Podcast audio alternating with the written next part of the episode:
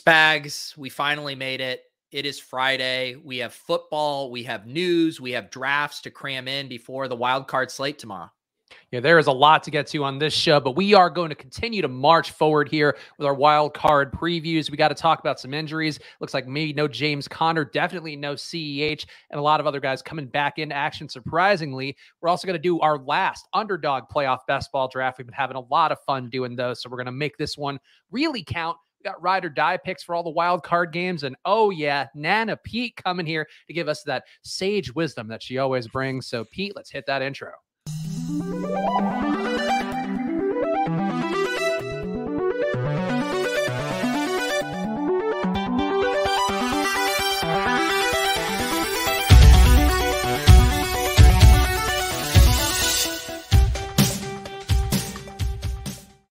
Hello, everyone, and welcome to another edition of Splash Play, the fantasy football podcast for every game under the sun. And once again, I am Chris Spags, joined by your friend and mine, Peter Overzet. Pete, how are you doing on this fine, fine Friday? Uh, I'm doing good. I'm feeling a little uh, stretched in a lot of directions. Just lots of stuff. You know, we got our FFPC lineups we're trying to put together. I've tried to get more underdog drafts in. I was just doing a bunch of TOC stuff. Um, they have two playoff contests. Uh, I'm getting ready. I need to get stuff ready for Showdown crams this weekend. So just like action flying all over the place. Do we have a TOC pack that we, we can give away today? Yeah, and it was just however we wanted to do it. Um, but I do have a TOC pack to give away right, so here's what I'm going to propose, and then Pete, you can push back on it if you want. But um, as you've seen here, Pete doing the Owners Club NFTs here, a fun game that honestly Davis and Pete talking about it yesterday got me intrigued as well. Uh, so you guys can get in on the mix here. And what I'm going to propose, Pete, is we give this away to this episode's chat MVP. So the person Ooh. who we think has really shown a level above everybody else out there, who's really supported us, gotten us through here. I think that's the one who gets the TOC pack at the end of the show. But let I I, I like that idea. I just got to make a few caveats here. Mm-hmm. Uh, mm. No disingenuous. Uh, you know, like I'm already suspicious of this howdy fellas. I'm just telling you right now, this sounds like pandering to the crowd. I need more like what's up, fuckers. You know, I, I need it to be believable. Um, so just you know, be active, but in a non uh, disingenuous way. Yeah, so be active in there. You know, I mean, like, no more is not the merrier in chat. Just really quick line, one liners there, contributions, being supportive of the show. What's up, fuckers? Jake Phelps taking your advice to heart right away. I mean, I should I should have given that specific of an example. Thank you. This is gonna be fact. This was a bad idea. okay. I think it's a great idea. I think "What's up, fuckers" should be our new greeting on the show. What's up, pussies? Yeah, that's that's the kind of show we Thank do you. here, Pete. It's all about the community, as you know. wow, Iceman, why are you why are you in a hospital bed? Uh, yeah. hopefully you're all right, buddy. And one of our regulars out there, Iceman, hope you're doing okay. And we all hope you guys are staying safe out there. And uh, one, I'm going to transition, Pete. This is gross. One way to stay safe is to make sure you hit that like button on YouTube when you're watching a video. Nothing shrouds you in a bubble of protection more than hitting the like button on your favorite YouTube videos, subscribing to Pete's channel, subscribing to the Splashplay channel. It's the only way I know, Pete, in this crazy 2022 of ours to keep yourself truly safe. That's right. Yeah. Um, even I even heard the CDC said you actually don't need to get a booster anymore. You just have to like your favorite content creators uh, video, and it will protect you from from Omicron and not even your favorite, just ones that you occasionally get some joy out of. like, and, and, you and you say, "What's up, fuckers?" Whenever you see them. yeah, he calls pussies coming into the show. But we appreciate all of you guys hanging out with us. And if you're new to the show, we've seen uh, the views going up a little bit here, maybe because of our playoff best ball drafts, maybe because of the Davis Mattek spike. We don't know, but hang out with us here because we will continue to find things to do on the show, things to bet on, things to talk about. If that USFL launches in April, we are going to be there first and foremost. And actually, Pete, a thing for you before I do our plugs and we get into everything here. You know how we do the intro here, and the intro is one that I actually made last year based off the graphics that we had uh, Pete's guy Doug do, do did a great job kind of getting that going. But I feel like it really works with the show now, where everything we do in terms of segments, in terms of bits, is like a game within a game. So like the little press start intro, I feel like has actually become more relevant than it was when I just was like, this would be a fun way to do an intro. Yeah, and it it aged very well because this was all pre NFT boom, and the eight bit pixelated art and stuff is just all the most valuable NFTs are are 8-bit pixelated art. So I think we were we were ahead of the curve there. Without even realizing it. So that's the kind of quality you're going to get here. So again, make sure you hit that like button, subscribe to the channel. Also go to footballoutsiders.com slash subscribe. We got the DVOA numbers on there that you're going to hear reference a lot. Playoff DVOA. For the first time ever, we actually have full records going back to 1983, tracking if you're a historical fan of football, you can go see how your favorite teams performed. And also you can see just how these teams are going to perform. So that'll be rolling out in the next uh, few days here, but go check it out, footballoutsiders.com slash subscribe. There's even some ad-free stuff going on that we're testing on the back end. So if you are also an FO Plus member for just $1 a week. You're not seeing any ads on the site. So that'll be pretty cool. Uh, but go footballoutsiders.com slash subscribe to get an edge for yourself in these wild card weekends and everything else coming up in the playoffs. Uh, but Pete, let's get into it here. We got the wild card weekend news right before the show. CEH, Clyde Edwards Helaire officially ruled out versus Pittsburgh. Darrel Williams, Jerick McKinnon, Derrick Gore, all expected to be active. Maybe we'll have some more roles. Maybe Jerick McKinnon gets even more of a role for the playoffs. I know that was something Bill Simmons was talking about with some of his uh, ringer get, uh, betting cohorts on his podcast before I started this show up. But how do you feel about the Chiefs here, Pete? Big spread favoring them. Usually that means the running backs can run well. And we have seen Darrel Williams be a monster, but also be a chalk disappointment at times. Yeah, I, I'm excited for to get Darrel just because I do think he's the better of the pass catching backs, and we've kind of seen this um, dynamic play out before, um, where the second back actually benefits even more than the original back being healthy just because not only do they you know inherit the full workload but they don't have to share it generally with someone behind him. I do think we'll see some derrick gore. They seem to like him a decent bit but just getting Darrel williams playing all the passing downs in this game i think is is pretty enticing and I, I honestly just think he's a better talent than ceh at this point too. So i think it's probably a net positive for the chiefs and for fantasy do you think there's any world where Jerick McKinnon or Derrick Gore ends up in one of the tournament winning lineups on the the Sunday three game slate that'll be on DraftKings or FanDuel? Yeah, I mean those those things are are wild. Um, and we have seen i forget what was the game earlier this year where the chiefs chiefs just absolutely boat race someone and like gore ch and darrel all had i think usable scores. So if the thesis is correct and they just pummel the steelers which i think makes a lot of sense i could definitely see two of these backs uh doing something.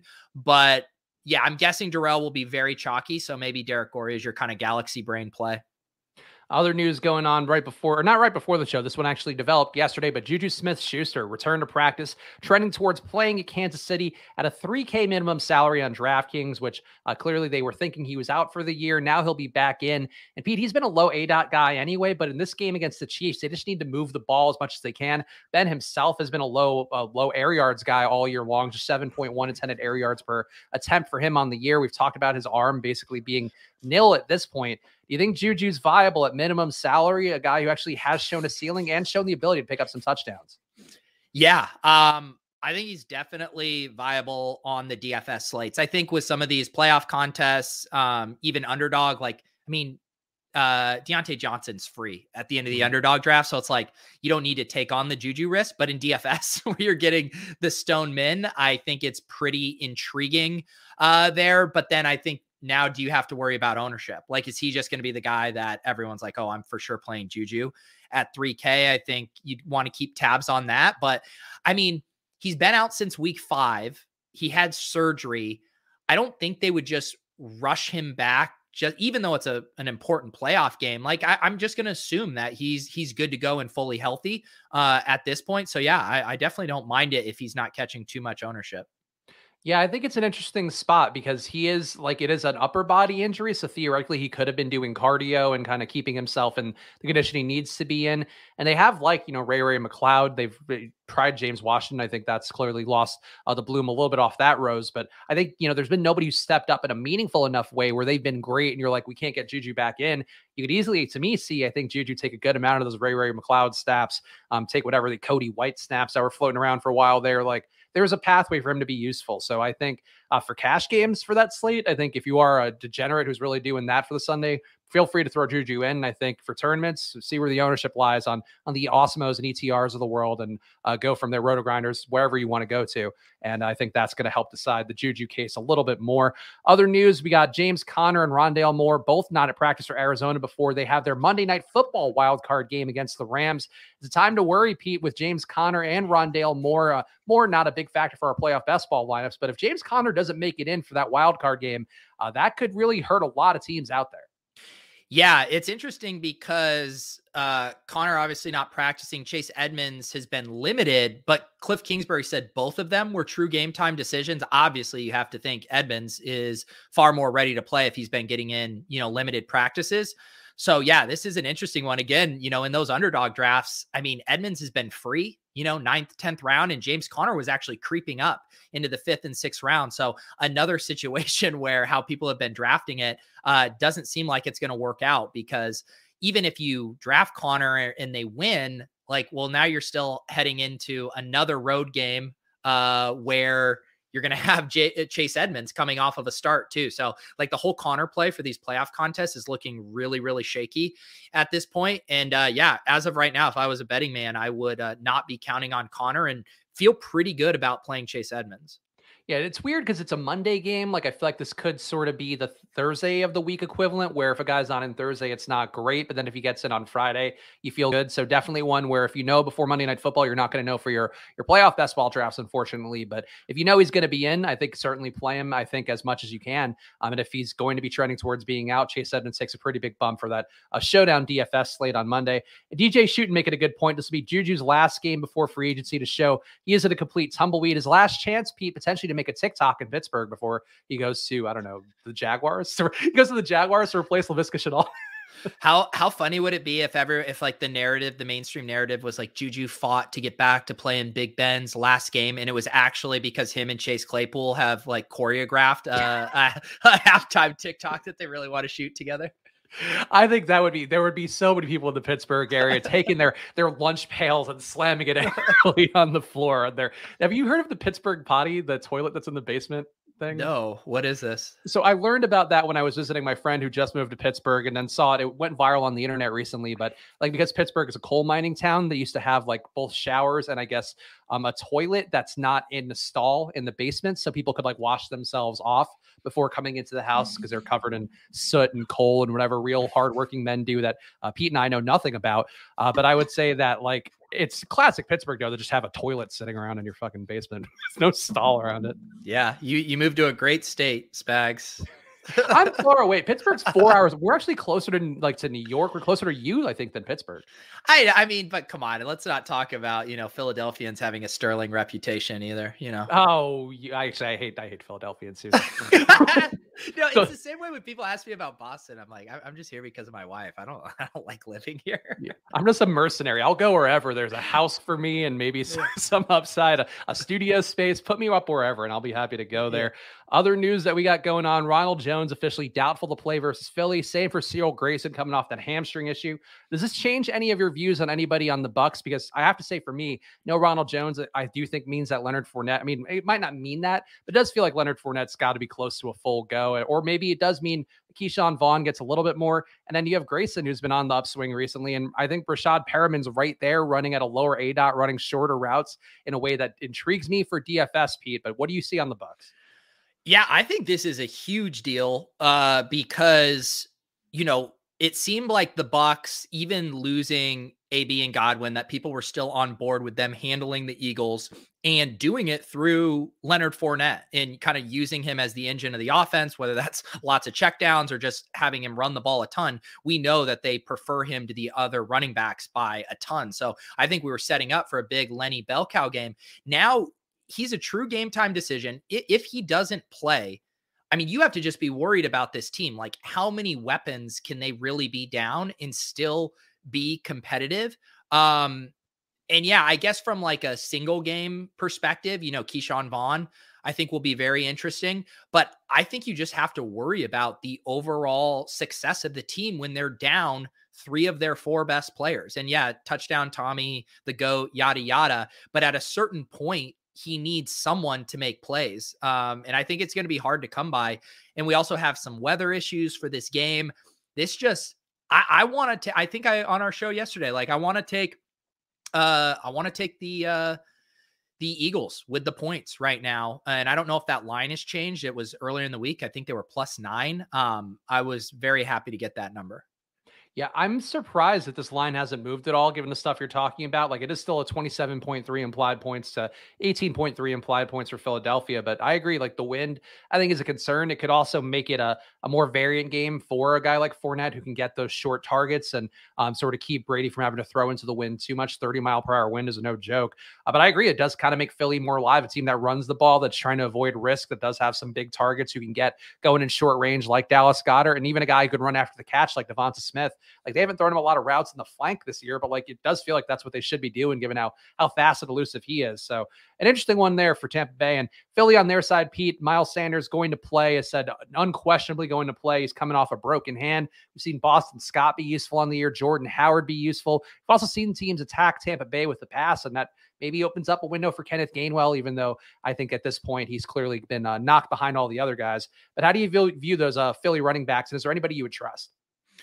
Yeah, I mean, I agree with DJ here that if the Eagles get it done, they're going to do what they've done all year, which is run the shit out of the ball, whether that's, you know, a lot of read options type stuff with Jalen Hurts or, you know, with Miles Sanders in those backs. So uh, I think it is encouraging that Miles Sanders uh, is going to be back fully for this game. It, it is honestly really hard to project who they're going to use behind him because they've cycled through so many different combinations this year with Gainwell, Howard, and Boston Scott. So I honestly don't have a really good feel on that.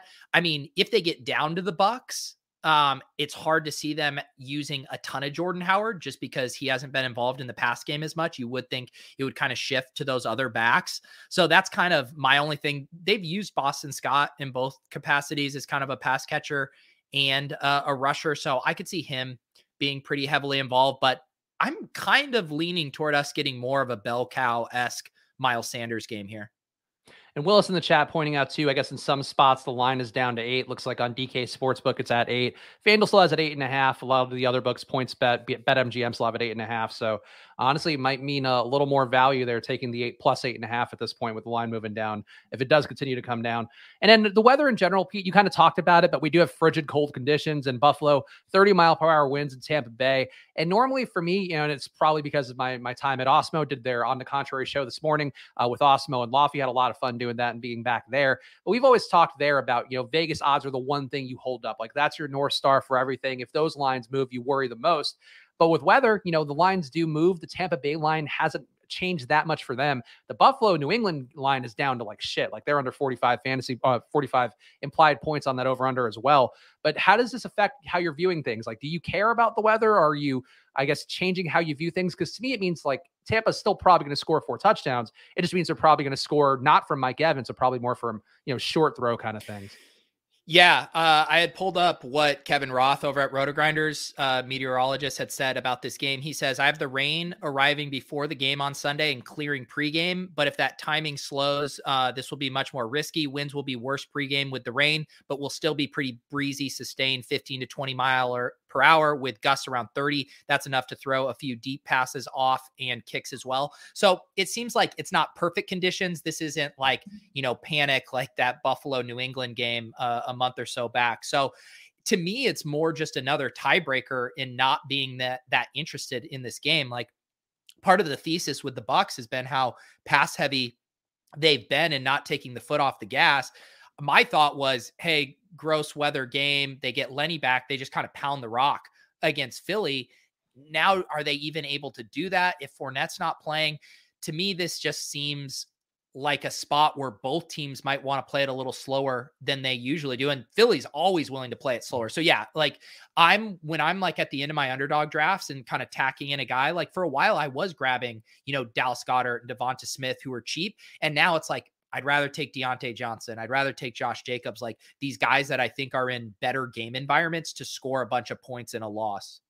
Yeah, it's interesting, and maybe a little more plus EV to get your last uh, your last best ball drafts. I think it was Silas in the chat yesterday. Somebody said it where they were like drafting really early in these best ball drafts on underdog is going to be probably plus EV, and then drafting like as late as you possibly can is going to be plus EV, and everything else in between is going to have a lot of variance to it based on the news and the teams that get in. But I would agree, like playing the weather right now might be an angle here to get you at least out of that first round. So I think that's a pretty smart approach.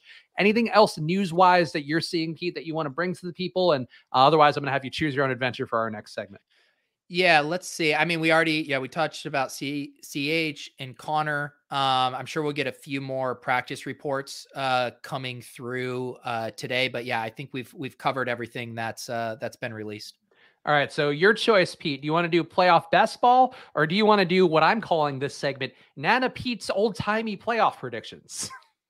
Um, yeah. Why don't we Why don't we do a playoff draft first? That okay. way, you know, we don't, you know, peak too early in the episode. Well, yeah, Nana Pete too. She's an older woman. She takes a while to get into the room, into the house to get situated. So we can probably get a, a draft out before she's even there. Yeah, let's let's let's bang one out. I I crossed the 50 mark uh last or this morning. Ooh. It must have been. I think this will be my 51st. I there's no way I'm getting to 75, but that would be a, a goal for me. I will admire you greatly if you cram in 25 more drafts I'm not, I'm not keep your marriage happy. it's eh, it, I've been like once the day I, I banged out like three this morning and then I had to start doing shit and it's just like I can't I'm not good enough to actually multitask and draft these well. So what normally when I do one of these drafts, I'm pretty focused when I was doing the NBA best ball ones on underdog, which is still thriving there. Anybody, if you could beat my 10,350 in that lineup, please let me know and I'll feel less good about myself. But I was doing five at a time that like last day, yeah. which was incredibly difficult. Like left brain, right brain, all having to operate. And that is not something I, I thrive in. I might, um, I might maybe if I have a little time tonight, maybe I'll go two table is is probably where I feel like I can actually do two at once and still make a good decision. So maybe I'll rip off a little two table sesh. Uh, Iceman pointing out, and Iceman, Iceman honestly earning his way to comments or MVP if this hospital thing is true, and he's tweeting through it, chatting through it. I feel like he deserves some extra credit. But does Nana Pete want need to be done by the time Murder She Wrote comes on? That is a good point and a very good elderly person joke. It is. Uh, shot, I, Iceman. I don't think I ever heard uh, if what, what's going on with you, and feel free to not disclose. But uh, hopefully, hopefully you're all good, buddy. Yeah, probably he just turned to ice. um, but yes, I mean Nana Pete. You know she's got to bang out her uh, rewatch of the Golden Girls, all that stuff. Um, we are on. No, we're not on. We, this hasn't started yet, has it? Okay. No. They're all just they're all just holding their dicks there. They're all popping Viagra's to get ready for the cold. Um, here's I want to do a little different because I feel like I, have definitely been in the driver's seat uh the mm-hmm. past few times, and I think that you've gotten a little more acclimated. You have a good feel for the playoff picture. I want I will like if you want to ask me questions or you want, you know, my advice, I will give it to you, but I want you to put the Spags imprint on this team. Okay, cool. So let's prepare for a minus EV draft. Everyone strap in. Um, I will say for my first pick, let me pull up the big one. All right. So I'm going to try to do what you've done in the past and go against type and also try to hopefully take somebody from not taking our QB. I'll take Stefon Diggs here. Sounds good. And honestly, this is the one too where I've, I've only made one bet for wild card weekend, and it actually is a Pats to win money line bet. Really? Yeah. What did that pay out? Um, so we it's only plus 107, I think, on DK is where I got it. But um, at EdjSports, I mentioned, you know, the company that I work for, which EdjSports Football Outsiders with the two brands. We do 100,000 simulations. They have them winning, I think. Actually, no, the odds are plus 107 for them. But then according to Sportsbooks, like plus 170. So like it's just not an efficient line based on what they're saying. So I'm just trying to work off that. Allegedly a 30% turn on expected value, which we'll find out. Yeah. Um, that one is I, would want a little bit more. Um, I think, on that, but I, I, do think they're I think they're live as we pick Stefon Diggs in our lineup. yeah, I know that's that's the one thing. Like I I will say for my ride or die picks, I'm probably gonna pick the Pats to win. I just think the one thing that occurs to me, and it's even been in our best ball drafts, we were talking about it yesterday with Davis and with Willis also pointing it out in the chat too. Like nobody thinks the Pats are gonna win. And I think at a certain point, we've done this song and dance for 20 years now. Like you gotta kind of think the Pats are gonna win potentially at some point. Yeah, and the thing that the thing that kind of stinks about the Pats, at least for these contests, is if they win, they go play Tennessee, which is going to be another kind of slow, low scoring game. Like if the Bills, you know, are able to put up a decent total, then they go probably on the road to play KC. And then that just has another shootout, you know, potential written all over it. So just for pure scoring ceiling, I mean, the Bills are definitely the funnest way to play it. All right, what are we doing here? We got to do Josh Allen here, I would think. So again, I'm this is classic touting too, where you talk about how oh the Pats are going to win, and then we're doing an actual draft here, and I'm drafting Bills and right in everybody's faces.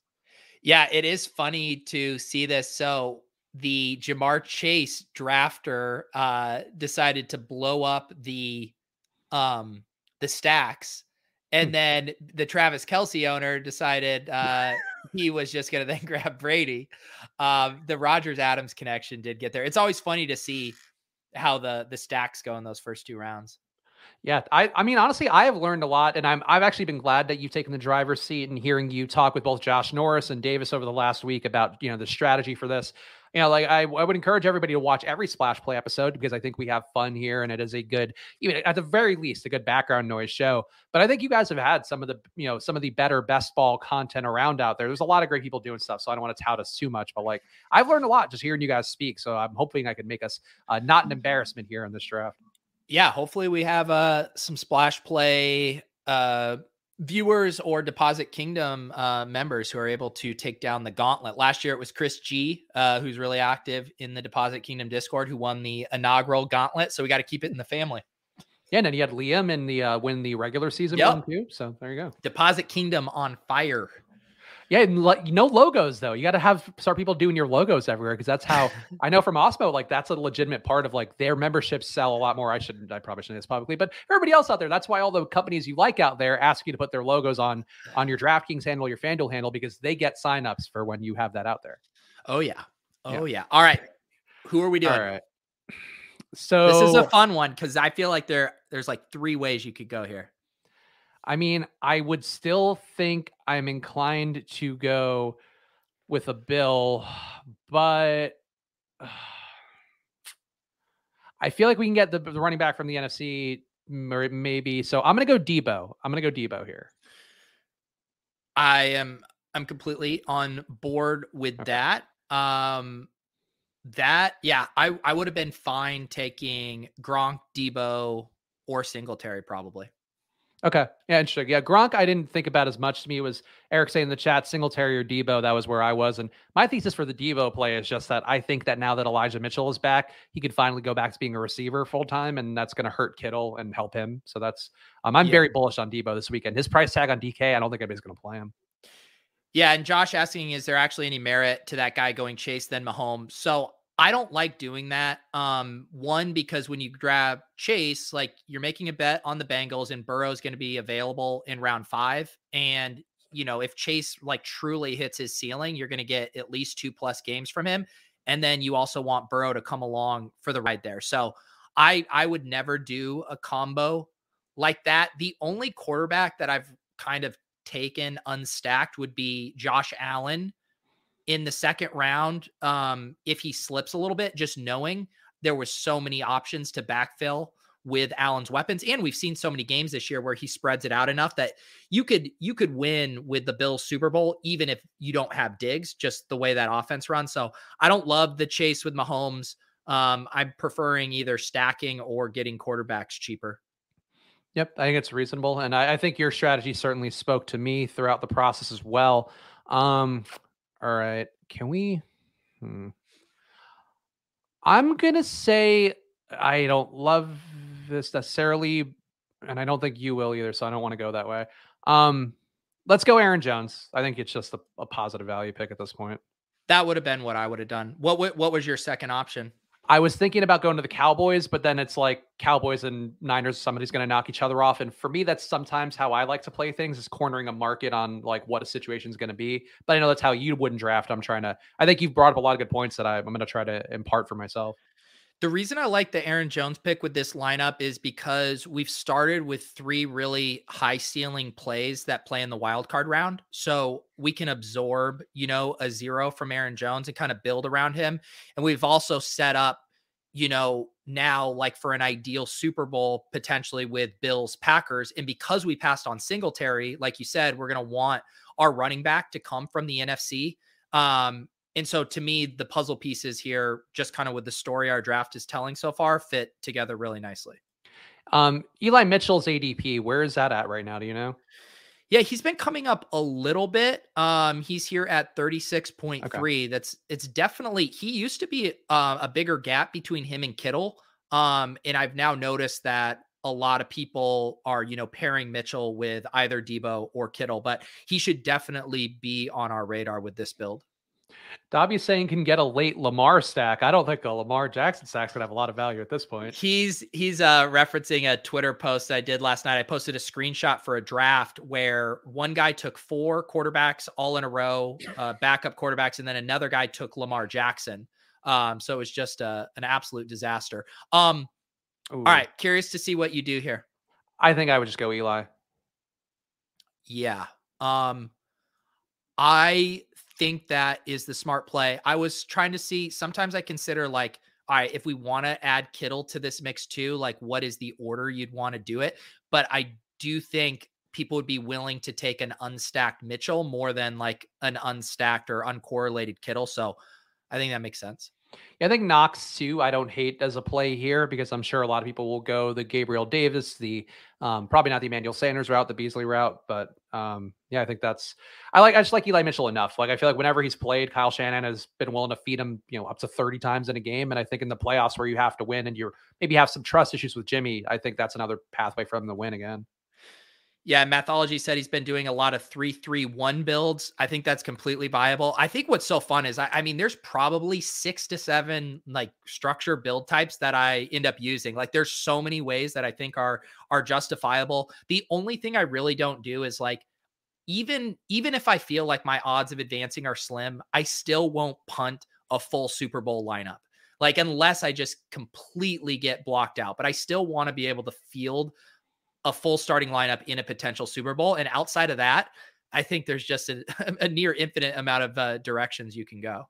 Jeff saying he loves your quick analysis, Pete. Now let's do a pick here before we get. Oh, okay. So now we can actually do. I get either tight end. That's interesting. Um, I'm going to go Dawson Knox's way, I think, instead of Kittle, um, just because we're not going to have Jimmy G, which I guess might not be a bad thing if Trey Lance somehow does get in and has a hot playoff run. Uh, but I think Knox, like, he's just been a guy that's upset the stacks all year long. And I feel like he's still not getting treated like a guy that has that upside. So I would rather go there. I would have gone Kittle, um, but only for the reason that there are still more Bills guys that you can stack with um, hmm. because you still have Gabe Davis, because you still have Cole Beasley, you have Emmanuel Sanders. And so I'm generally a little bit more willing to push it, knowing that I guess we could still get Aiyuk. Um, but again, we also don't have to go three 49ers. And this is why I'm saying there's not like any direct right or wrong answer. Um, so I think that's perfectly viable, but I would generally um, just knowing where the ADPs are on the Bills, be a little more comfortable kicking that can down the road. And Paul in the chat's got that spike week uh, th- avatar in himself. So you must be doing pretty sharp. If you miss on Kittle, you could still get Aiyuk, and he's been good for the last half of the year. Yeah, I think that's to me. If Deebo doesn't perform, it's got to go to Kittle or Aiyuk, And I think Kittle to me is just going to be an inline blocker more. Like that's what they like to use him for when things really matter. So that's why I'm down on Kittle. And I might be completely wrong, but I'm I'm just very down on Kittle and Paul saying, I don't know why Aiyuk is going undrafted in most of these. I agree with that take, although I know why it's happening. And it's it's all has to do with the the stacking potential. You know, people aren't excited to draft Jimmy G. And if Jimmy G was a more exciting quarterback, I think you'd see him pushed up, you know, a couple couple rounds. You know, say if um, you know, I think a good analog would be like Brandon Aiyuk is you know, comparable to like Zach Ertz as far as how attractive he is as a stack partner with Kyler. And Zach Ertz, you know, will go in the eighth round of of most of these drafts. So I think Aiyuk would be there if his quarterback was a little more attractive. So um let's see. We are going to be up on the clock here again. Curious to see what you do. All right, so we're we still got Gabe Davis there. Um, I presume we still also have Sanders and Beasley, right? Yeah, Sanders, Beasley will go drafted in like the 10th round. Sanders goes undrafted. Okay. I I think I think let's just take Gabe here. Yeah.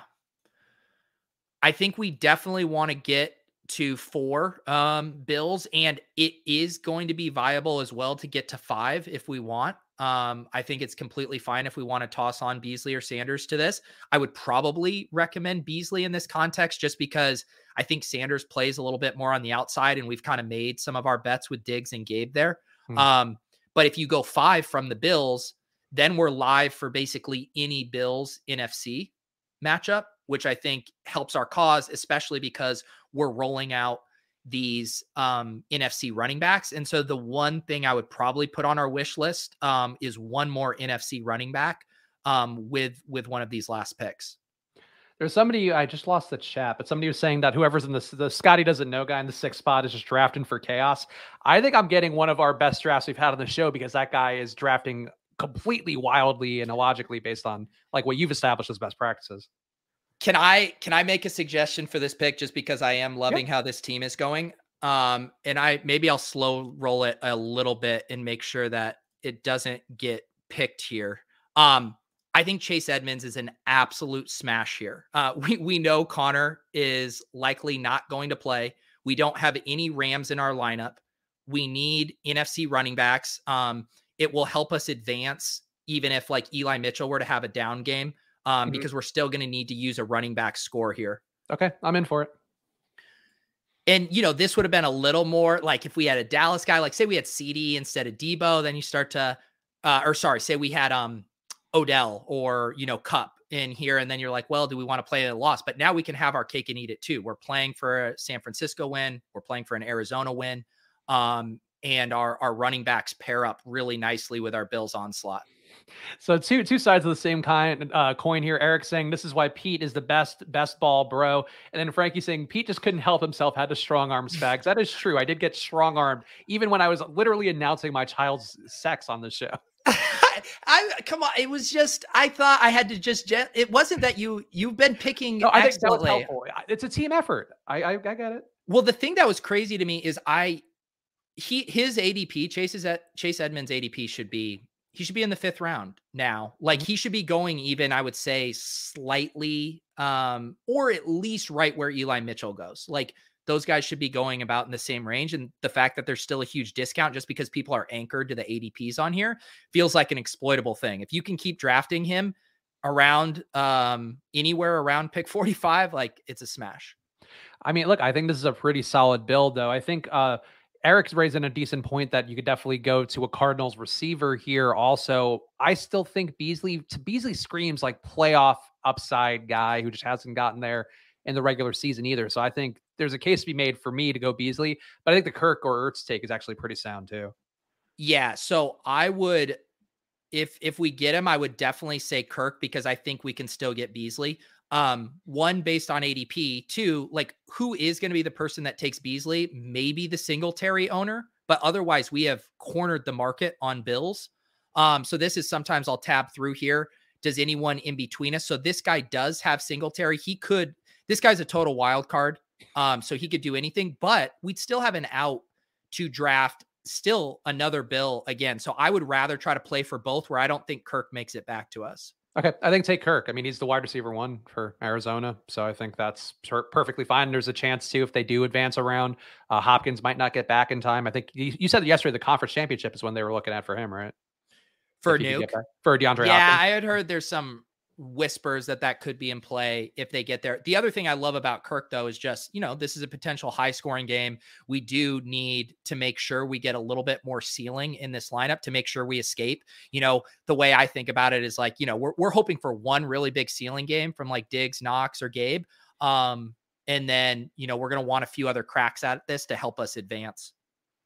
I feel like Scotty's going to take Cole Beasley on this pick just because he has been all over the place. Though he did get a Tennessee stack, I think, out of himself. Yeah.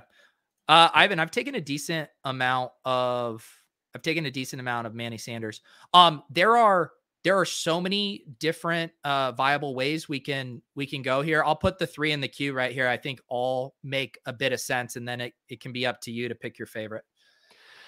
And that's tough. I, I, do like cornering the Buffalo market because you know we are saying like we've gone no AFC at all, so like we're saying the Bills have to make it, and I think to me that's what see that's what says Beasley. Yeah, I I like that. Um, let's let's do Beasley. Um, we've uh, yeah, the Bills have to make it in this scenario, and then we have our little Arizona pairing, our San Francisco pairing, and our one-off Aaron Jones. So like even if we get a Bills Packers Super Bowl, like we have you know six guys playing in that game. Um, and then mm-hmm. we would just need to count Aaron Jones's running back score. So I like builds like this because we we have so many scenarios we can root for: Bills Packers, Bills Niners, Bills Cardinals. And then also for me, it's a hedge on that bet I made for the Pats to win. So now if the Pats don't win, I'd be like, cool, like I feel good about this bet moving forward. Yeah. Yeah. And the, the, the Bills are just such a fun, like the Bills and the Cowboys to me, and I guess the Chiefs, but the Chiefs are just so hard to get the studs. But with the Bills and Cowboys, they're the two teams where I think they're legit Super Bowl contenders. They're high scoring offenses, and you can get four games from them, and their ADPs line up in a way where you can get their best players. Um, and so th- those two teams are unique in that regard. Um, and so anytime I'm doing like a Bills onslaught, I feel pretty good about the team. Also, we got about 85 people in here right now, only 18 likes. So help us out, hit that like button. If you want to hang out with us here, we are going to give away a The Owners Club NFT pack at the end of the show as well to our chat MVP. And I will say, if you're a chat MVP, a chat MVP Pete would probably hit the like button, would be my thought. You know what I was just thinking is, uh, you know, Eric, I, I like really took this compliment to the heart, being the best best ball bro. And then I realized our, our fucking chat MVP, he's just buttering me up to win chat MVP. he doesn't actually even mean it. I mean, this could be every show for us. But we should have a chat MVP every show that people just keep being fake nice to us, and at a certain point, that'll turn to real niceness. Yeah, I'm gonna start telling my wife, um, "Can we do a husband MVP contest?" Uh, and this is the, this is the way I could just get compliments all the time. No, honestly, I will say to your credit too, and we got to go through the rest of the segments here. We got to get Nana Pete going. Um, actually, if you want to prepare Nana Pete here, I'll I'll, I'll right. stall for a second and actually say something nice about you. But I do think you know, for me doing this show, and this is part of why I'm excited that we're going to be doing some more stuff with Underdog. That we're officially an Underdog partner over at Football Outsiders and Splash Play. Um, like we're gonna be doing a lot more best ball content, and I think I've kind of felt like I was missing out on some of the fun. We do a lot of silly things here. We still do the DFS stuff. That's all great. The best ball you can do all year long. Like there is nothing stopping you from doing best ball all year long. And speaking of something I would love to do all year long, it's it's Nana Pete. Welcome to the show, Nana Pete. How are you feeling? I'm doing all right. I I'm feeling tired, and this season just won't stop. It just keeps going and going and going. Well, well, back in your day, Nana Pete, I feel like a season was just like two months basically, and then they're like, "Oh, you're the champ, you win." Back in my day, there was no off season. We would simply strap on our leather helmets in the cowhide and roll around in the mud playing Smear the Queer. I know you can't play that anymore. I know it's not allowed. I get it. It's a problematic term. Different era. But, it's a different era. But I grew up on that game. Were you the one smearing or getting smeared? Yeah, that's the beauty of the game is sometimes you're both. Nana Pete, obviously, we brought you on the show today, not just because people love the character, but also because you have so much wisdom here. You've seen 60 different NFL seasons right before your eyes, all guys with names who've been, uh, you've gone to school with at some point. So, what's the sort of sage wisdom you can give to the people out there who are trying to tackle this new wild card weekend where there's so many teams to choose from? Yeah, I, I sometimes feel like people quite don't understand how much my life has intertwined with the NFL. Spags, did you know I was at Roger Goodell's birth? No, I did not. How what was that like? It was incredible. I was actually the midwife uh, for that birth, and I took Roger under my wing and I shaped him into the smart, upstanding commissioner he is to this day. And any decision you see from Roger Goodell, I've I've had my my fingerprints on.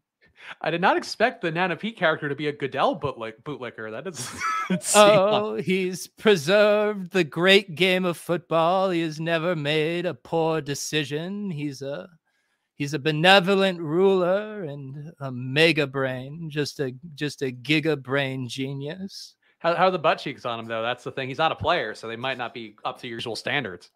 Considering I helped raise the boy, I have never looked at his buttocks with any bit of leering eyes. In fact, I've always treasured him as a as a friend. But I will say, for those who didn't grow up giving him baths like me, that it's one fine tushy. And what that's the kind of tissue you could send home to mama. That's what that's what we always say. It's true. It's true. It's a soft butt too. I used to put a little baking powder on that butt and baking what? powder. I don't think that's baby powder. Baby powder. bake that up, bake up that sweet cake ahead. I'd put some baby and baking powder. That's the thing people forget is that together it makes a very combustible chalk-like, uh, you know, mess. And anytime anytime he was a bad boy i would get that concoction and give him a little baking and baby powder spanking and put them in the oven a little to brown them up no no no don't be ridiculous i can't have child services getting called on me well, Nana Pete, the good news for you is because we have to do ride or die picks, we can breeze through this fast. But we wanted to get your takes on the playoffs here. Um, who do you think is going to be the the dark horse here that makes a run for an NFC championship or an AFC championship? It is true. I've been looking at the bracket, and did I tell you that I once ran a, a, mile race with Ben Roethlisberger in fourth grade. No, you did you win? I did. I beat him. He's always been slow as fuck, and some things never change. But I will say I'm pulling for my old schoolyard classmate, Ben Roethlisberger. Some say it's his final game, but people have often said it's my final show, Spags. And what do I do? I come back and I keep coming back over and over again. You simply can't stay away, I think. Hopefully you avoided Ben in the in the fourth grade bathrooms. Oh, let's just say that he's always been a little mischievous, but I knew how to stand up for myself. I've cold clocked Ben Roethlisberger a few times in my day. Sometimes you just have to put him in his place. True. A big head like that, he probably didn't even feel it. But we do have your your good pal Ja'Marr Chase, who used to play hopscotch, which also Deebo Samuel. It seems like all of the players that, that you've talked about so lovingly on the show are actually in the playoffs with a chance to make some noise. It is true. And would you say that uh correlation equals causation in this regard that I have a bit of a Midas touch. Anyone who went to school with me made it into the playoffs. I surround myself with winners, Spags, which makes us doing a segment together so bizarre. Well, it's also, I would think, because you gravitate towards the players with robust, taut buttocks. As a result, that probably means a higher athletic propensity because, you know, all the speed's generated from your supple butt cheeks. Well, it is funny you say that, and I apologize for not calling you a winner. But like you inferred, everyone who made the playoffs, I have admired their buttocks. I have seen their nice round tushies, and yet you continue to elude me, playing hard to get, refusing to show me that ass of yours. You sound like Big Ben there with your insistence. Uh, I please don't lump me into them. This is purely on request. I'm not going to force you. I will only shame you and make you feel like lesser of a man for it. Ah, the Aziz Ansari approach. please, please stop equating me to all these problematic figures. It's been um, a rough week for me, as Steven points out. Oh, that's My true. Yeah, Nana Pete. Why are you not in black after your, your good friend Betty White passed away? I only have one shawl, a shawl for all occasions. And Spags, despite sometimes my, you know, terse delivery, I am an optimist at heart, and a black shawl would be discongruent with the positivity and the the hope I see for the world. And you would also resemble a witch far more. Uh, please don't. I don't call. Don't call me a Big Ben, a witch, uh, Aziz Ansari. All of these comparisons are deeply unflattering. Uh, Michael Guest asking, did you call Ben on your telegraph to wish him luck this weekend? Uh, did you? How? What are? What are you kind of phone are you rocking these days, Nana Pete?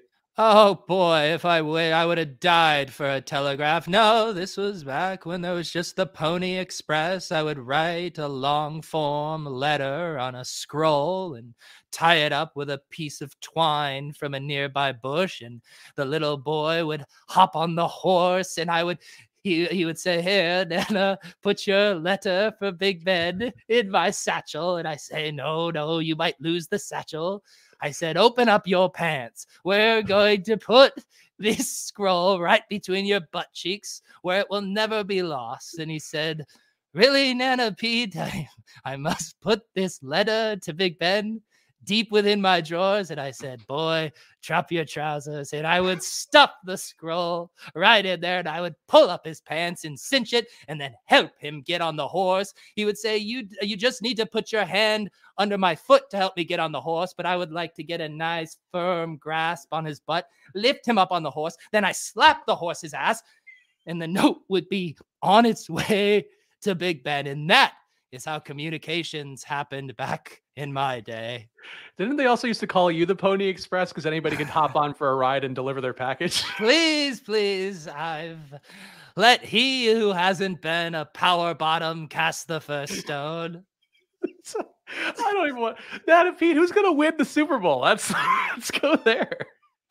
I think the Steelers are going to win the Super Bowl. I think it's going to be Big Ben versus Deebo Samuel for all the marbles. And the reason I know this to be the case is because Ben has told me that when he accepts the Lombardi trophy, he is going to thank me in his victory speech. And if that's not something we all can root for, then to hell with all of you.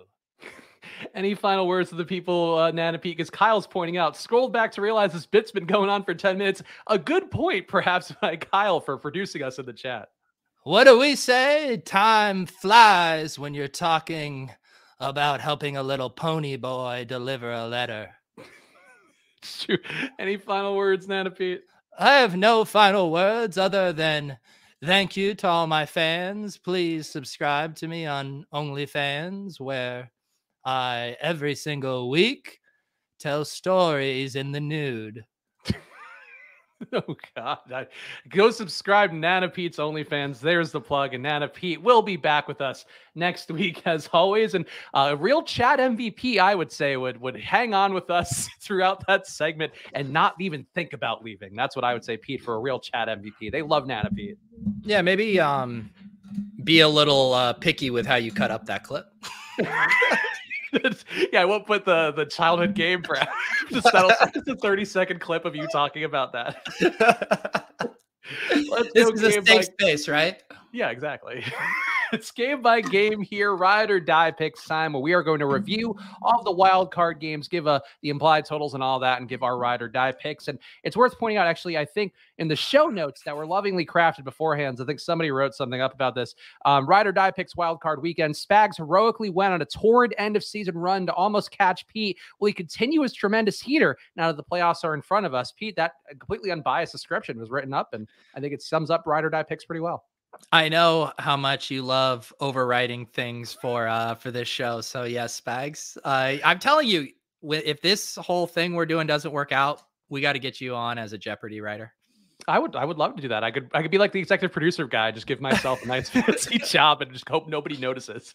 It sounds great. All right, ride or dive picks. You guys know the rules by now. We only have one, three, and 10 pointers. All the other numbers are out of stock. So we're going to negotiate some picks per game here. It could be a DFS pick, could be a betting pick, Pete. And and you've been thriving this year, you know, not quite going for as many 10 pointers as some of us have, but you've been doing a great job for yourself. Well, I'm just glad cash game week is over and I can get back to uh to YOLOing 10 pointers in this contest and uh really making you kind of lick my boots uh in this contest. Yeah, much like Nana Pete with Roger Goodell. it's going to be right there lapping it up. Starting with Las Vegas, 21.5 implied points. Cincinnati, 27 implied points in this one. EdjSports also has it as being a 51 point line, even though the books have it as a 48.5 point line. So maybe a little bit of value on the over bet.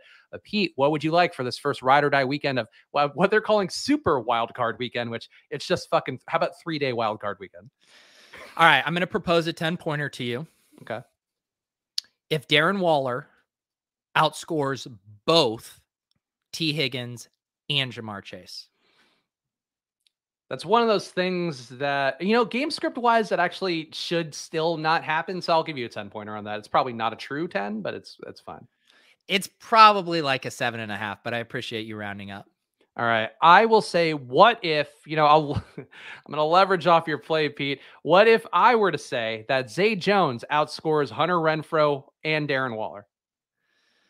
Um, I feel like that's also not a 10 pointer, but I think it's comparable to mine. So shake on it.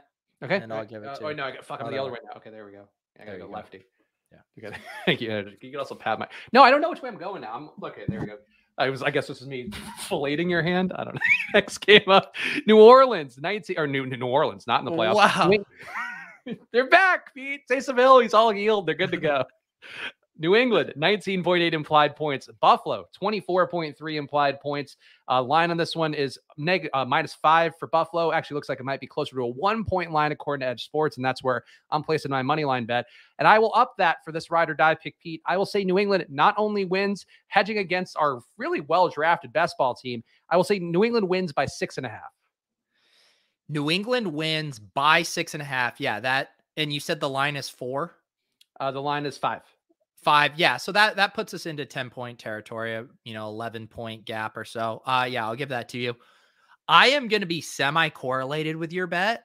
Um, can I get ten points if Rhamondre Stevenson outscores Devin Singletary? I just because Damien Harris exists, I think that is reasonable. Actually, Awesemo's only got Rhamondre at 6.5 points this week. And ETR has Bolden ahead of uh, Rhamondre too. So I, I feel like this is a little a balls to the wall pick. Yeah, I think it's it feels like it shouldn't be like that much of a discrepancy, but I think structurally, like Brandon Bolden's probably the pass catcher here, and Rhamondre uh, takes a step backwards. So yeah, I'll give you that one. Thank you. All right, uh, on to the Sunday slate here, and and shout out Jesse by the way, he gave a really nice compliment yesterday. Now he's back here getting spoiled with so many good shows this week. Appreciate it, fellas. You can't trust anything anyone's saying today. I think that I, all these are bullshit. No one. No, yesterday Jesse was here and was like, "Spags is a great host," and I was like, "Thank you." Like it stood out because that's like you know, it's like a nice. Thing Did you say. leak this MVP idea and they were buttering you up ahead of time? One time, Ian Hartitz called me a great host, unprovoked on Twitter too. So all the Jesse Smith, Ian Hartitz, everybody's buzzing, Pete. Was that because of a show we all did together? No, we haven't. We didn't have. We couldn't have Ian on this year because of the PFF FO blood feud. oh God. They're fighting in the streets like Anchorman. Wow. I I guess I've missed this. I mean, it makes sense that they would be beefing, but I actually haven't seen any of that. Yeah, that's why. I, I mean, well, whatever. Just let everybody behind the scenes here. That's why we didn't have Eric Eager or Ian on this year because I love those guys. But yeah, they unfortunately FO not the coolest with doing PFF casts. Unfortunately, Casualties. All right. may- Maybe for year two, hopefully, because I miss Ian. Ian's so Ian's so great. If you're not following Ian Hartitz, you should be. Eric Eager too, also doing a great job. Yeah. Um, Philadelphia, 18.3 implied points. Tampa Bay, 27.3 implied points. Um, that's a nice little swole cast reference for everybody out there. 30 degree winds, Pete. What do you want for this ride or die pick with the Eagles and Tampa Bay?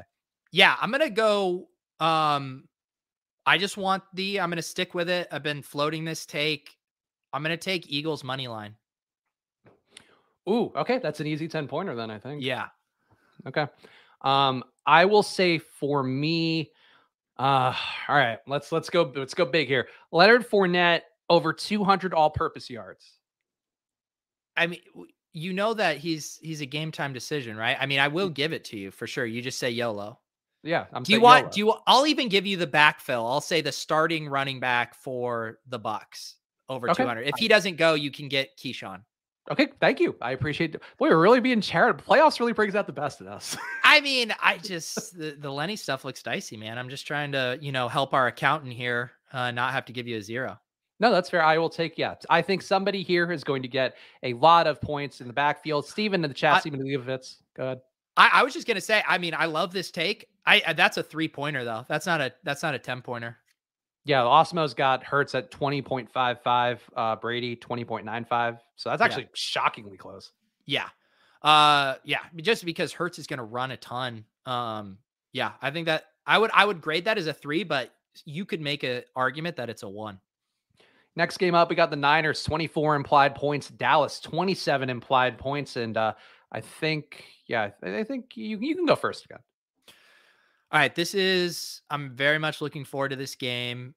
seems like everyone is on San Francisco as the trendy upset pick. Mhm.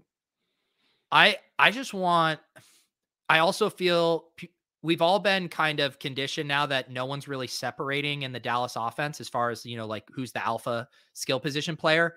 Can I get 10 points if CeeDee Lamb goes for over 30 DraftKings points? Yeah, I think it's ten pointer. I mean, over thirty, Okay. I feel like for most people would be over would be a Yeah. ten pointer. Yeah. Uh Um, yeah, make CeeDee great again. Uh, I guess could I also get ten points then if Deebo Samuel were to go over thirty fantasy points? Well, Deebo projects better. Uh, I'll get. I'll give you it if you. This is what I'll do. If he goes over 32, so I need a two point spot, which is kind of like the difference in the Deebo CeeDee projection. Okay, I'm seeing it more like a 1.5, but that's fine. Over 32 seems fair. 31 and a half, let's say. Fine. Okay, done. All right, last Sunday game here. Pittsburgh's 16.5 implied points, which has actually come down 0.3 since it opened at 16.8. Kansas City, 29.5 implied points. Uh, does look like EdjSports has this as being a 52 point line instead of a 46. Uh, so that's an interesting one.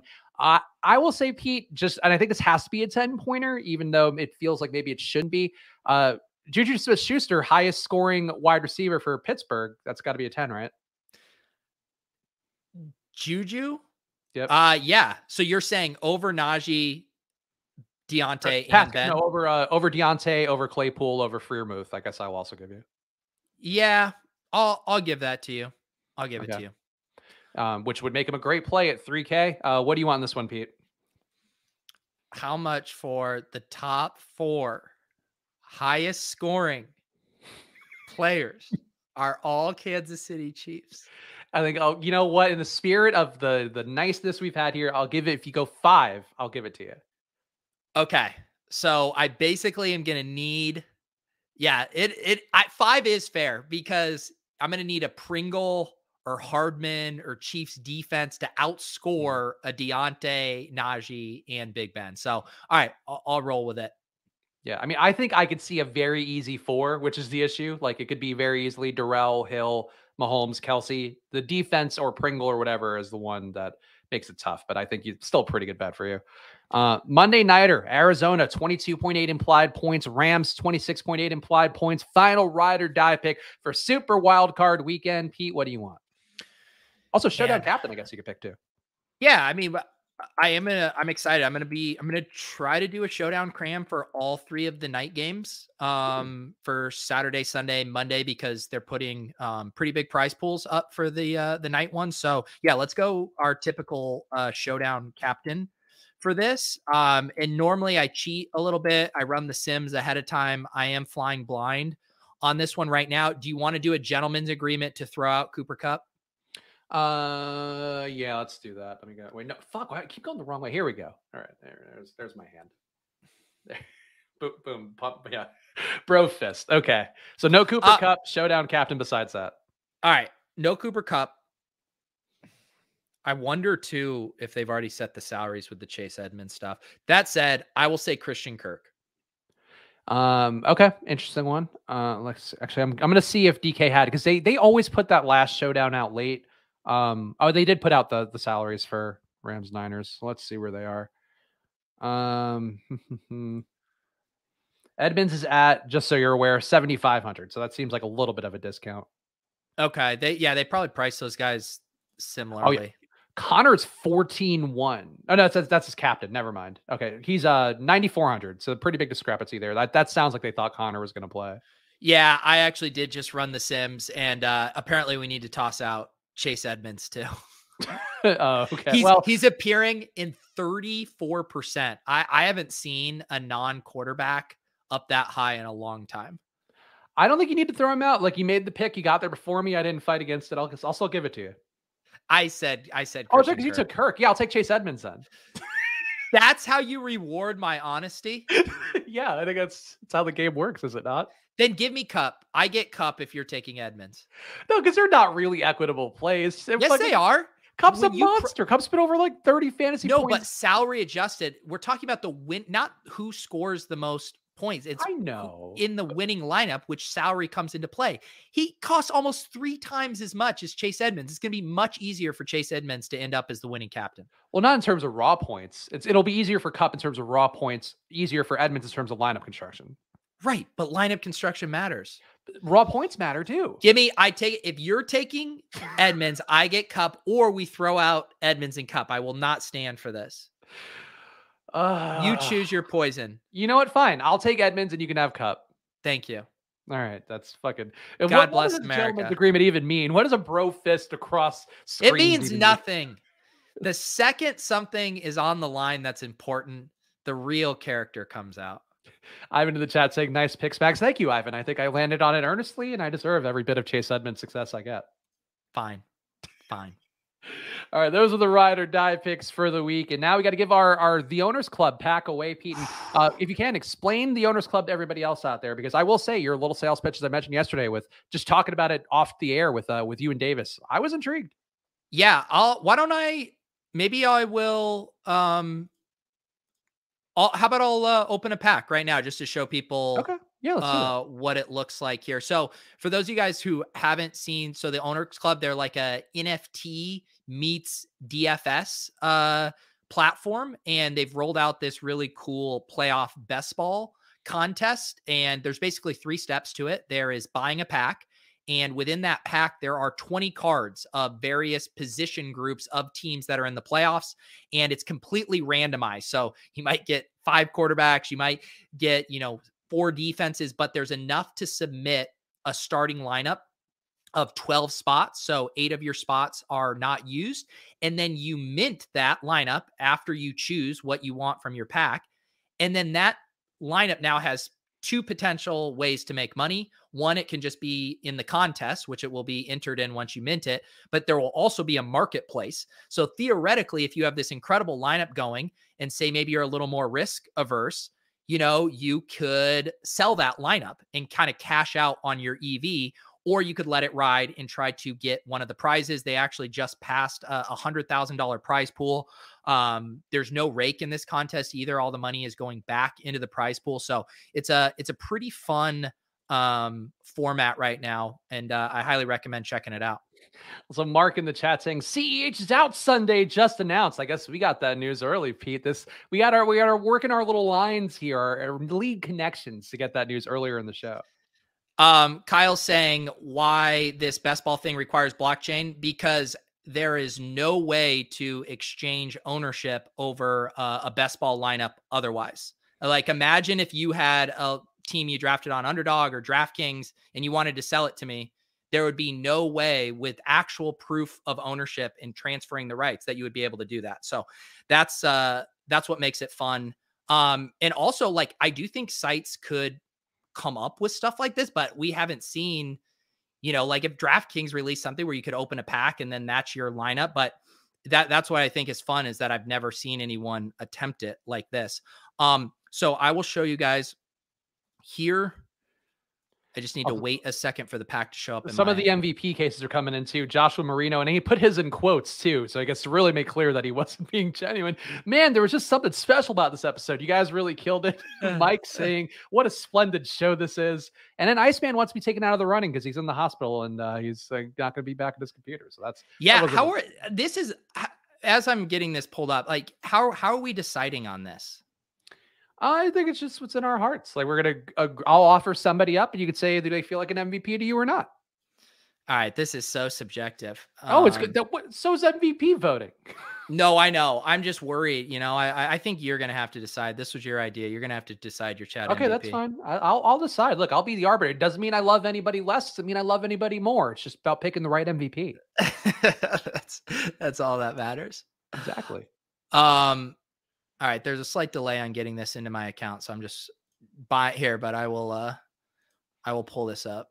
And also, you know, part of this too, like, and Kyle, I think asking a fair question, but part of the reason, like, there is value to you guys of, you know, the NFT world and when uh, sites like this do things like this, um, that DraftKings isn't doing. Like, DraftKings is just cashing in right now, and they're, you know, they're kind of shitty NFTs where they have a player likeness and they're, you know, and, and people have made money on that, so I'm not gonna be mad at it. But ultimately, that's sort of the evolution of all this stuff. And, and Pete, you can correct me because you know this stuff much better than I do. But like the NFT things, like the whole point is, and tying things to blockchain means you could just monetize a million different things in different ways than you ever have historically. And that's that's why DraftKings might be afraid of doing it. But like long term, that's probably where they end up going. Well, the reason I think it's really fun is like we all like opening packs. If you've done the Top Shot stuff, the pack opening experience is fun, and we all like drafting best ball teams. That's very fun too. And this literally merges those two things. You get the pack lotto element when you open the pack. Did I get the KC stack? Did I get the Buffalo stack? But then you also get uh game theory with setting your lineup, a- aka drafting your team, trying to build a team that you think logically makes sense, getting your your Super Bowl matchups lined up and then you actually then throw it into the best ball arena and can compete for prizes. So I just love how it's you know pairing two things that we all love with with NFTs and fantasy into a seamless thing. But man, there's a delay on getting these uh, packs into my account right now, and I was such a fiend that I had already ripped all of mine, and the two I just bought have not showed up. So I don't know how long you want to uh to vamp here. Maybe we should choose chat MVP, and then we can like close out uh with this draft. All right, we could do that that way. So uh, let's see. Russia saying, so I can win one of these. You potentially can, Russia, though I'm not sure um, you're my personal MVP. Joshua, I feel like you've done a good job as well. Um, Ivan Black saying uh, you could sell these if you have a sweat instead of taking the chance of not cashing. So it is like uh, a bit of a you know cashing your bet in or the you know the options you get on a normal sports book as well. Um, FF Doom is late today. Yeah, he would have been in the running for an MVP and normally an MVP candidate season long. Paul's got a heart out at 343. Ooh. He's an MVP contender too. Um, I did I did get my uh my packs to show here now too. Okay, there we go. So you can build um, some you know, more show, drama. Show pack here, and then I'll make then we'll drum roll and I'll make my pick. Yeah. So I do have the link down below uh to get uh packs. They are twenty dollars a pop. Um, I will open this pack here. And now the real diabolical thing. So because there is 20 moments, I've been impatient and I've been revealing all spags. I will let you decide. Do you want me to reveal all or do you want me to go one by one? I think let's reveal all for the sake of time. Yeah. So I do like going one by one generally. Even with Top Shot, I started switching over a little bit. Also, it's interesting too that they don't have the likenesses, but that's how you know you're getting real. Like you're getting something real here, not a consumerized version of the product. Yeah, and also not getting sued by the NFL. Um, so this is an interesting pack. This one's going to be. I think this is a tough build, but I think we're up uh, for the challenge here. So, you know, we do obviously have Buffalo QB. We're going to do that. I believe is this our only other QB? I think we're an only two QB lineup. So this is super flex bags. Um, so basically our starting lineup, it, you know, has um three, six, nine, 12. And uh it is super flex. And so then we have we have to at least have a running back, a wide receiver, tight end, DST. So we do have to build out the lineup. Generally, I've been trying to get three quarterbacks in just for super flex and to kind of cover that that mm-hmm. extra spot. Um, but we only have two to work with here. So that's going to make it a little tricky. Um, I will probably, and we don't have anything to stack San Francisco with. So that is not ideal either. Um, so wait, so do the like this Green Green Bay wide receiver represent an actual wide receiver or just the wide receiver performance of the team? It represents you get the points for all Green Bay wide receivers. Got it. Okay. And so that's kind of what's nice about like Tampa Bay running back. It's like yeah, ideally it's Leonard Fournette, but even if it's not, you're still getting those points. And it's also why, you know, for split backfields, it's so nice. You don't have to worry about Zeke or Pollard. You're going to just get all of the points um, from there. So uh, I'm trying to put together this lineup here. I will do Tampa Bay tight end and running back because those are nice and those kind of fit alongside nicely with Green Bay wide receiver and DST, basically like cobbling together kind of the best positional groups for those two NFC teams that could go far. Um, I will definitely use KC tight end. Like sometimes when you don't get a pack with a lot of stacks, you're basically just trying to get in as many projected points as you can. Um, so I'm going to throw in Dallas wide receiver. I'll play two Tennessee, the DST, mm-hmm. and the running back. And now what do I have left? I could go I don't want to go three DSTs. I'm probably going to actually have to pull that back. Um, yeah, I was gonna say I wouldn't mind Higbee in general, but I'm not over not over a uh, Kelce or anything or, or Gronk. So one thing is we don't have um man, but we need Buffalo to go to the Super Bowl. I'm going to probably get rid of Tennessee DST. And honestly, the highest upside thing probably here is to play a Las Vegas upset. Las Vegas wide receiver and Las Vegas oh. running back because we have no Bengals either. I think that's actually interesting for DFS too. I on the Awesemo show I did earlier, I thought like playing Josh Jacobs and not playing Joe Mixon is an interesting build because um, yeah. whether the Bengals win or lose, like it just sort of means that the ball's out of their hands a little bit more. And then the only other thing, like you know, um, there we do have a Los Angeles Ram, Los Angeles DST, but I mean, I just don't get excited about Rams tight end. So to me, I think this is probably the the best build here. Yeah, I support it. I don't see any like I don't need Hunter Henry and Jonnu Smith in my life. So then this pops up. You guys can't see the pop up just the way the Chrome tab share is working, but with your MetaMask and they when you buy a pack, so this happens on the Polygon network. Gas fees on the Ethereum network are outrageous. Like literally just if I wanted to send Spags and Ethereum, which I would never do. Um, I would have to pay, you know, 25, 30 bucks as a transaction fee. This happens on Polygon. Their um, internal token is called Matic and it's really, really cheap. And so part of the pack, when you buy a pack, they actually drop some Matic into your account for you. So you don't even have to worry about going to buy that. So I'm hitting confirm on this. And now this lineup is minting. The other thing about this, if you do a bunch of drafts and you kind of want to wait and see how your exposures line up and you like want to break ties like oh man i have a bunch of dallas dst i'm going to use the other ones here you can save for later and then wait to mint them tomorrow. I just know that i'm going to be really busy so i'm minting them right away but you can theoretically save the lineups kind of review your exposures and then go back and, and mint them when you're ready. What are like what's the pricing for whatever the best lineup is? Uh, so the prize pool is going to change because it's um, still getting added. They did 50,000 guaranteed and I think they already said the prize pool is well over a 100,000 now at 5,000 at 20 bucks a pop. So I think they will be releasing um, those details soon on what the final prize pool is. Interesting. I mean, it's not it's not the same as like going into a, a, tournament with overlay for DFS, but I do think like you know going into a prize pool where you think it's going to be 50k and then ends up being double or triple or quadruple that. Like that's very unique and not something that exists right now in real DF or I won't say real DFS, but you know the mainstream DFS for sure. Um, all right, Spags, who are who are you choosing for this? All right, so this is a tough one because I really think in my heart the MVP is going to be our guy Frankie. The issue is I don't want to be nepotistic here, and like this would be like if I'm, you know, uh, if I'm a Lakers beat writer and I'm like LeBron's the MVP, but there's other guys you could point to. I do think that Joshua Marino today has stepped up. I don't I don't think I've seen his name very often around here. But yeah. I think he's been a helpful contributor today, been brought a positive attitude, a little bit of snarkiness too. So Joshua Marino, you are my chat MVP of this show. Step on down. I I like the suggestion. Josh has also flexed some knowledge of other shows within the Deposit Kingdom. He's had some. He had a reference to DeFi Kingdoms, Jewel, another DeFi NFT project. So uh, I appreciate the breadth and the uh, energy and enthusiasm of Joshua's comments today. So, jo- how do we? Uh, how do I link him up with you to get the uh, to get the pack? Yeah, the, you see, you did the thing to Frankie that I do when I try to guess who's winning on a wheel spin, and I say it before. That so that that's on you, Spags. Well, I wanted uh, Frankie to know he's special to me too because it was really tough. Like it was a tough one, but like I would put Frankie in like you know Willis. We we pay a little bit, so like I feel like I don't, that's not quite the same. But the guys like we really know, like I probably wouldn't have given it to FF Doom either because he's a regular. Like and Frankie, we've literally had on the show, so that just feels like. How about this? How about I make this right?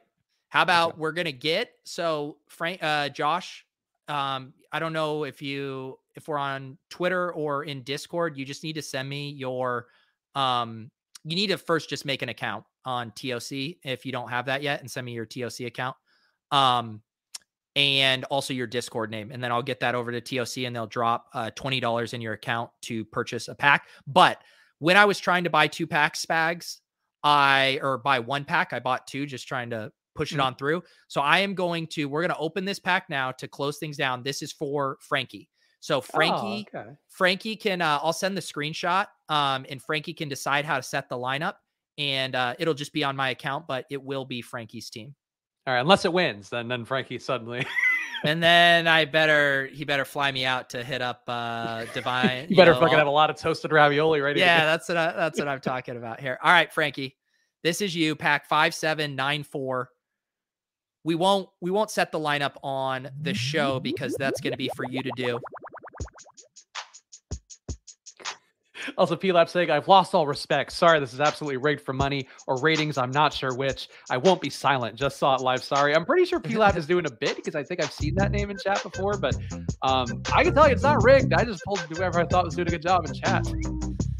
Thank you. You know, I'm I'm a people pleaser here. Yeah. All right, so Frankie, this is your pack. We're revealing all. Ooh, this looks nice. Frankie, this is a nice pack. Yeah, Tampa QB. Green Bay QB. and RB. Oh, he's got a full Tampa stack. That's that's really live. All right, Frankie, this is uh I'm gonna drop this in the uh splash play channel of the Discord. You tell me how to fill out this lineup and I will mint it for you. Oh, and that that's the other beauty of this. I was saying how it would have to be on my account.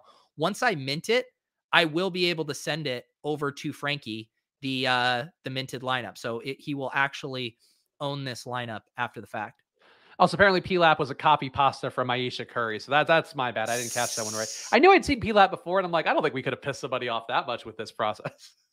Exactly. Exactly. Oh, historical anomalies. Imagine the possibilities. Yeah, Pete, you really did imagine the possibilities, and you brought them to real life. All the That- possibilities. This is my request to Frankie. If this lineup wins the first place prize, um, I just want you to fly me down to St. Louis uh, and take me out for like a nine course meal at at the restaurant. at the pasta company, of course, the official sponsor of Welcome to the Family and other other sort of. Honestly, we might at, at a certain point, Pete, we might be able to get actual sponsors. So cherish these moments now, Frankie, when we're giving you. Yeah, because it's gonna it's gonna start. Uh, you're gonna have to pony up for this. Yeah, with all our uh, Nana Pete bits, I'm sure we're gonna get those sponsors rolling today. We appreciate all of you guys for tuning in. It's been a lot of fun. Thank you for chat for bringing your A game, whether it was for the MVP votes or just for being a part of the show. We really do appreciate you guys hanging out. And again, we will be doing these shows still three days a week as long as we can. Monday, Thursday, Friday, 2:30 Eastern. So come hang out with us. Subscribe to the Peach channel and subscribe to the Splash Play channel so you can see all the latest episodes, all the content we're putting out out there. Follow at Peter Rivers at follow at Chris Spags and follow at Splash Play Pod so you know whatever's going on out there. Sometimes we do giveaways, sometimes we do guest spots on there. There's a lot going on on at Splash Play Pod. Pete, your final plugs for everything. You got a lot going on on the channel, it seems. Yeah, just one more show tonight over on Ship Chasing, wrapping up all of our FFPC playoff challenge content. We're having Mike Leone and Drew Dinkmeyer from ETR on. Uh, it is going to get boozy. Uh, we're going to throw back some drinks and uh, have some fun, you know, kind of finalizing our thoughts for that contest tonight. So that'll be at 9.15 on the Ship Chasing channel. Yeah, go check it out. Ship chasing, a lot of fun to both watch and participate in. So go hang out with those guys. And then shout out Iceman too. Iceman feel better. We hope you we are back on the mend as soon as you possibly can. And we'll see you guys on Monday. So enjoy your weekends, enjoy Super Wild Card weekend, and good luck.